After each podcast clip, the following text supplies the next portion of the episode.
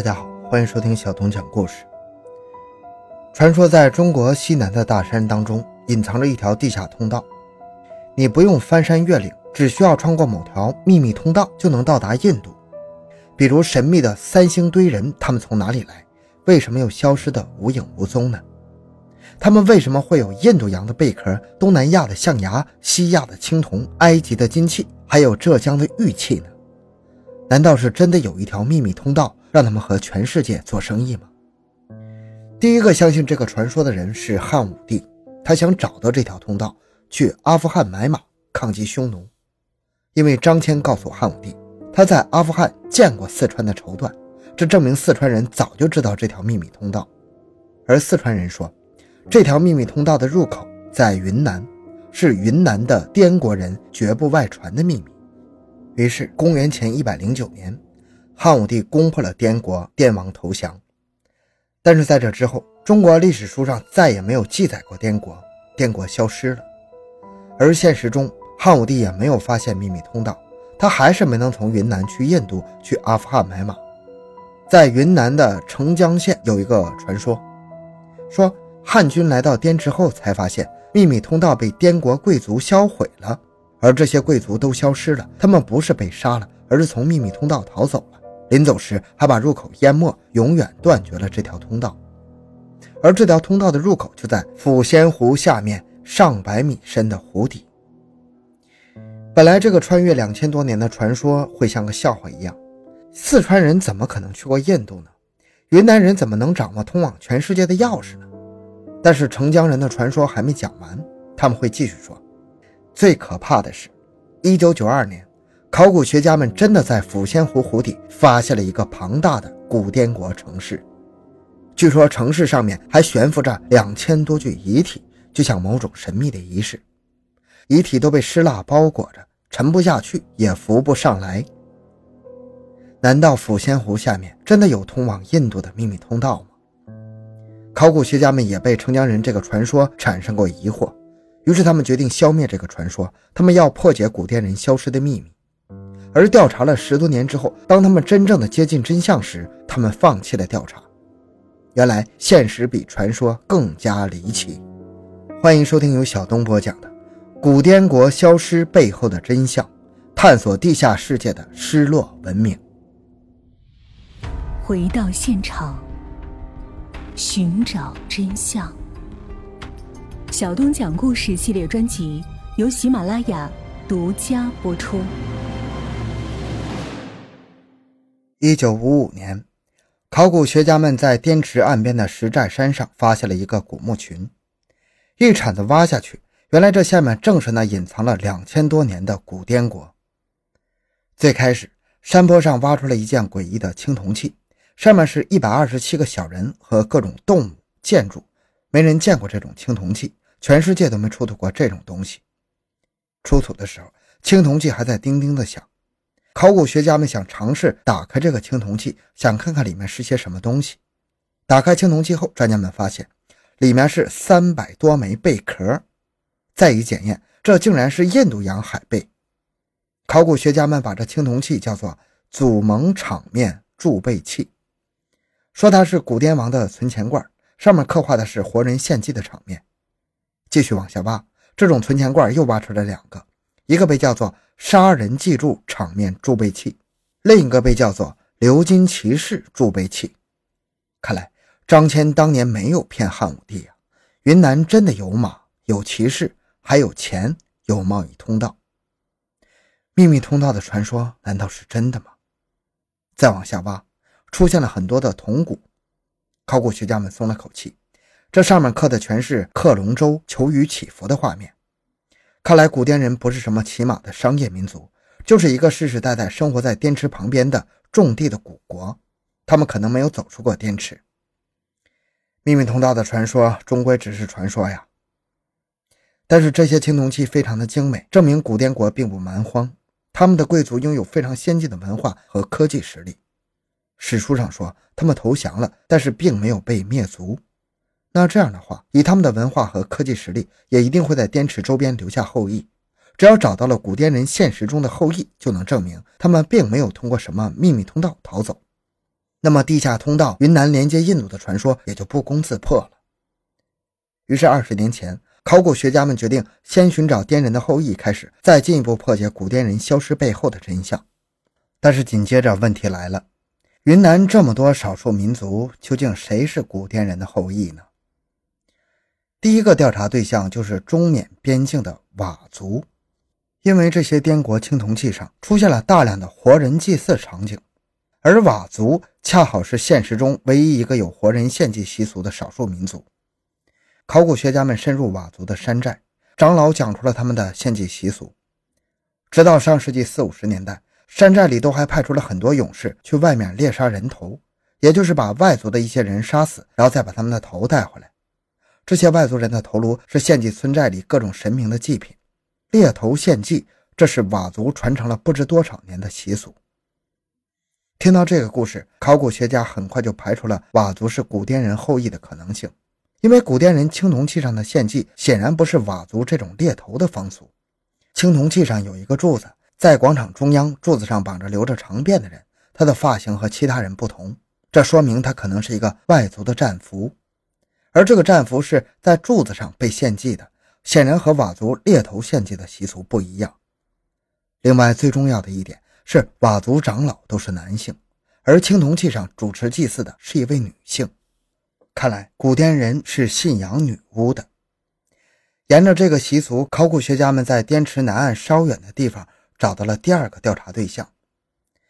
花腰傣被认为是傣族的一个分支，但事实上他们和傣族有一个非常明显的区别，那就是花腰傣的服装比傣族华丽很多，而且傣族 C 位可以是佛陀，可以是孔雀，可以是美女等等，但是在花腰傣的 C 位的永远是一位女长老，而这个女长老正是他们的女巫。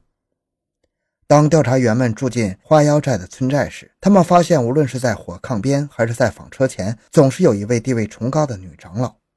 如果谁家的孩子出生，一定要来求女长老祝福一下。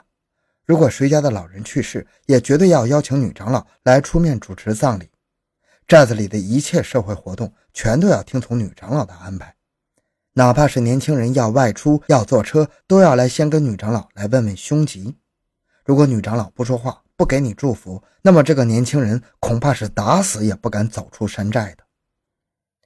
花腰傣居住在缘河江谷的丛林中，就像是一个隐蔽的世外桃源。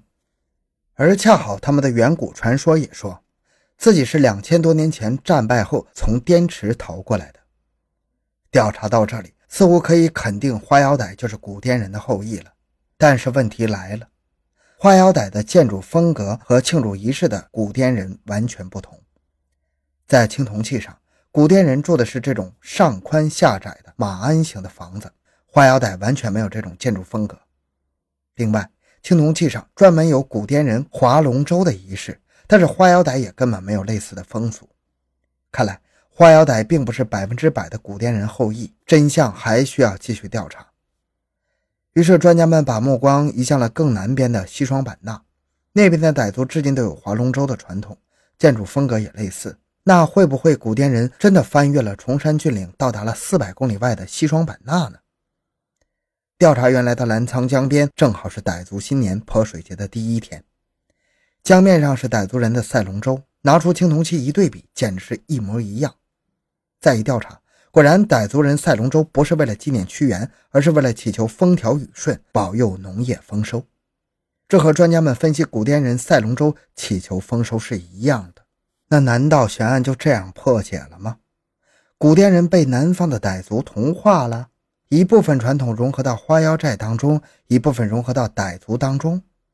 还有没有发现一些习俗可能是被融合到了其他未调查的民族当中呢？本来要是没有新的考古证据出现，专家们就可以这样草草的下结论了，什么秘密通道的传说也就可以就此打住了。古滇人不过是南方溃败，一路越来越弱，逃了四百公里，最后彻底被其他民族融化了，到了今天就变成了傣族、花腰傣这一类的各族少数民族。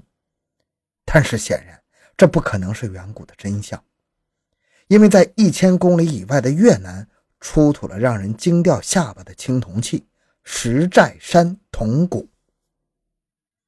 什么是石寨山铜鼓呢？一九五五年，中国考古学家们最早挖出的古滇国遗址的地方叫什么？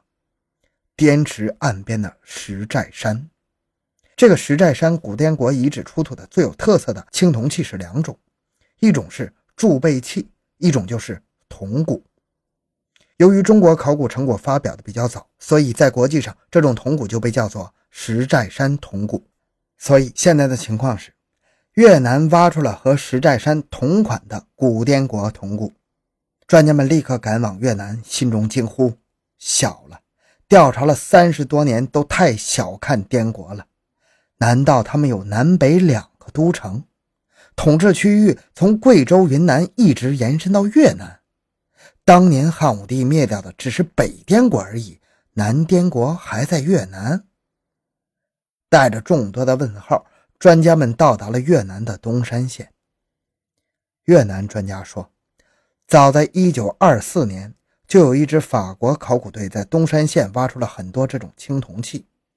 法国人认为这是越南本土的古文明，把它们命名为东山文化。东山文化的影响范围非常大，几乎包括了整个北越南。陆续出土了一千五百多件东山文化的青铜器，铜鼓就有三十多面。一个叫做阮文月的越南专家说，他在研究这些铜鼓的时候发现，这不就是石寨山铜鼓吗？不仅鼓形一模一样，青铜的材质工艺一模一样，就连上面的花纹都一模一样，也有龙舟，也有上宽下窄的马鞍形房子，就连出土的青铜人像发型都一模一样。东山文化和古滇人究竟是什么关系呢？越南专家们更倾向于认为，古滇人逃到了越南，在这里重建了文明。但是这种跨越一千公里的大规模迁徙，要穿越云南的崇山峻岭，这真的有可能吗？一千公里在云南是什么概念？为什么云南那么多少数民族？因为在云南只需要一座山，把两群人隔开十几公里，就能让他们世世代代无法沟通，让他们逐渐变成两个民族。而在云南穿越了一千公里的大山，看着地图就像古滇人在说，那条秘密通道不仅可以通往印度，还可以通往越南。不可能啊！古滇国和东山文化之间一定有什么商贸线路。专家们把调查对象再次移回到花腰傣，终于松了一口气。原来花腰傣居住的地方叫做沅江，沅江流出中国以后就叫做红河。这条沅江红河水系就像是一条躲在大山里的秘密通道，虽然早已经不能通航了，但是在远古，沿着这条水系南下，古滇人确实可能南迁到越南。那这样看来，花腰傣是古滇人的一个撤退据点。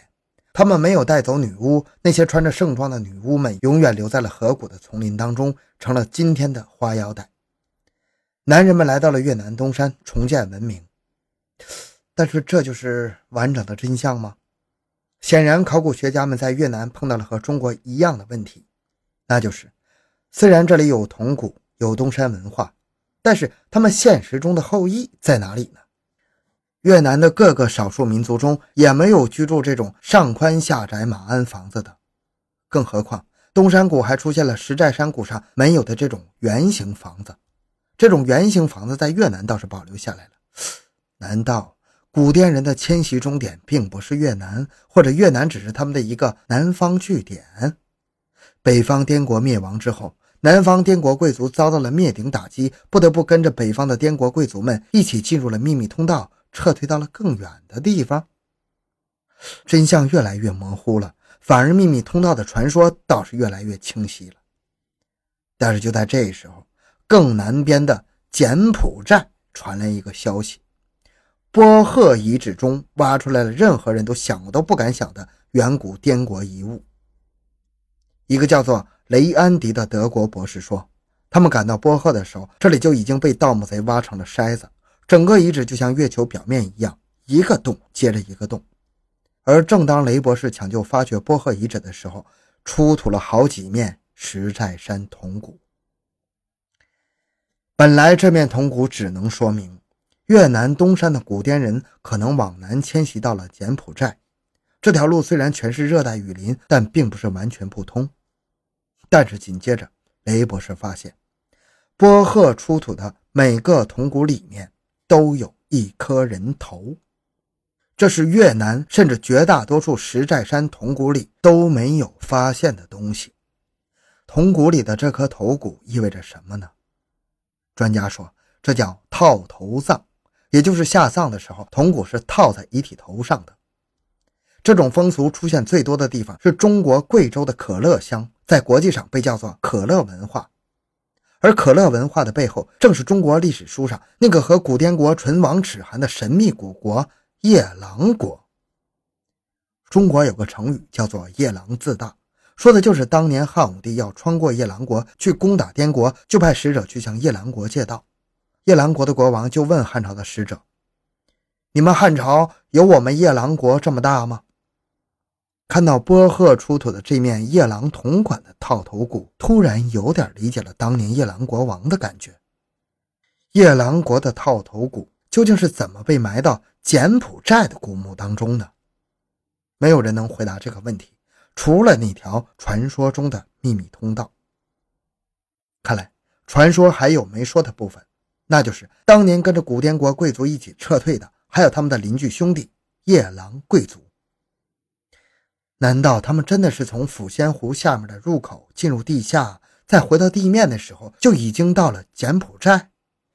这太夸张了，不可能啊！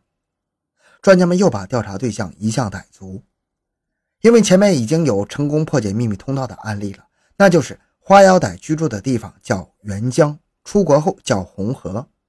而这次专家们说，傣族居住的地方叫澜沧江，出国后叫湄公河，而波赫恰好离湄公河的入海口不远。不行，秘密通道不能存在，你们一定是从澜沧江坐船漂流到柬埔寨的。专家们快要崩溃了，秘密通道的传说真的要按不住了。但是就在这时候，调查组接到了一条更夸张的线索。有人说，在印尼的苏门答腊岛上发现了现实中的古滇国后裔。这都跨越印度洋了，怎么可能啊？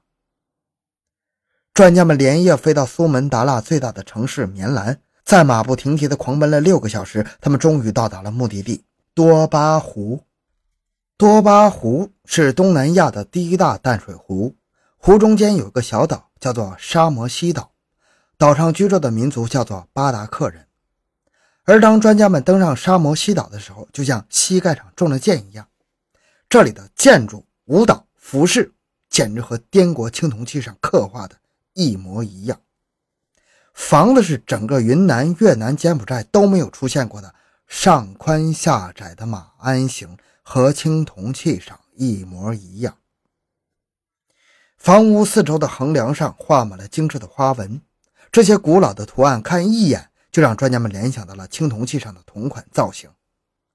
巴达克人说，这些图案都是巫师绘制的。巫师说这些图案有魔力，能把魔法注入到木头里面，保护房屋免除厄运。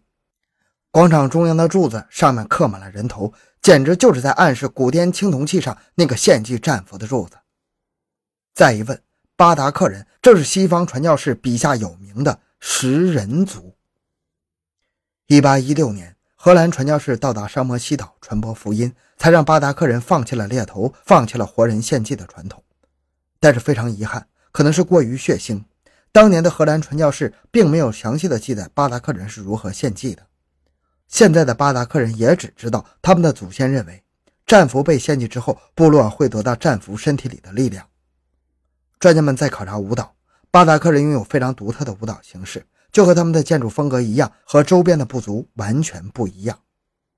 专家们说，巴达克舞蹈语言简直就是古滇国青铜器的复原呢、啊。古滇青铜器上那一个个被凝固的瞬间，在巴达克人的村庄里被复活了。太难以置信了。专家们决定拿出最后一样东西来难倒巴达克人。谁也无法相信巴达克人就是古滇人的后裔呀、啊！要是那样的话，除了那个传说中的秘密通道，还有什么东西能让巴达克人跨越印度洋穿越到巴达克呢？于是专家们决定参加一次巴达克人的葬礼，因为古典人有二次下葬的传统，也就是在下葬以后的三五年，亲人们会把遗骸重新挖出来，再举行一次隆重的葬礼，这样走完两次葬礼，人生才算终结。而在巴达克人这里，专家们是接着自己已经掉到地上的下巴，全程参加了巴达克人的第二次葬礼。他们至今都保留着这种传统，在专家们的亲眼见证下，巴达克人与他们的祖先用这种特殊的方式重逢了，场面非常的震撼。如何解释从滇池到多巴湖，从古滇人到巴达克的这种穿越呢？调查到这里，就像是那个传说在嘲笑现代人的想象力一样，云南深山里的秘密通道何止能穿越到印度，古滇人何止掌握过通往世界的钥匙。没准从抚仙湖下面的入口进入地下世界，你将会发现一个更宏伟的失落文明，无数个出口连接着地面的世界。当你再出来的时候，已经跨过了印度洋，来到了苏门答腊。由于古滇人的 D N A 被酸性的土壤破坏了，目前还没有出土古滇人的 D N A 样本，所以用 D N A 技术比对这种想法是无法实现了。可能是我们的世界还需要这种神秘感，看着现实中被专家们调查出来的这条古滇人的神秘迁徙路线，也许山海经真的是世界地理。上帝给人类最强烈的好奇心和最擅长于奔跑的耐力。远古的时候，我们用这颗好奇心探索全世界，而现在我们却用好奇心来证明山海经就是河南那几座山包包。好了，今天的故事就分享到这里，小东的个人微信号 六五七六二六六，感谢您的收听，咱们下期再见。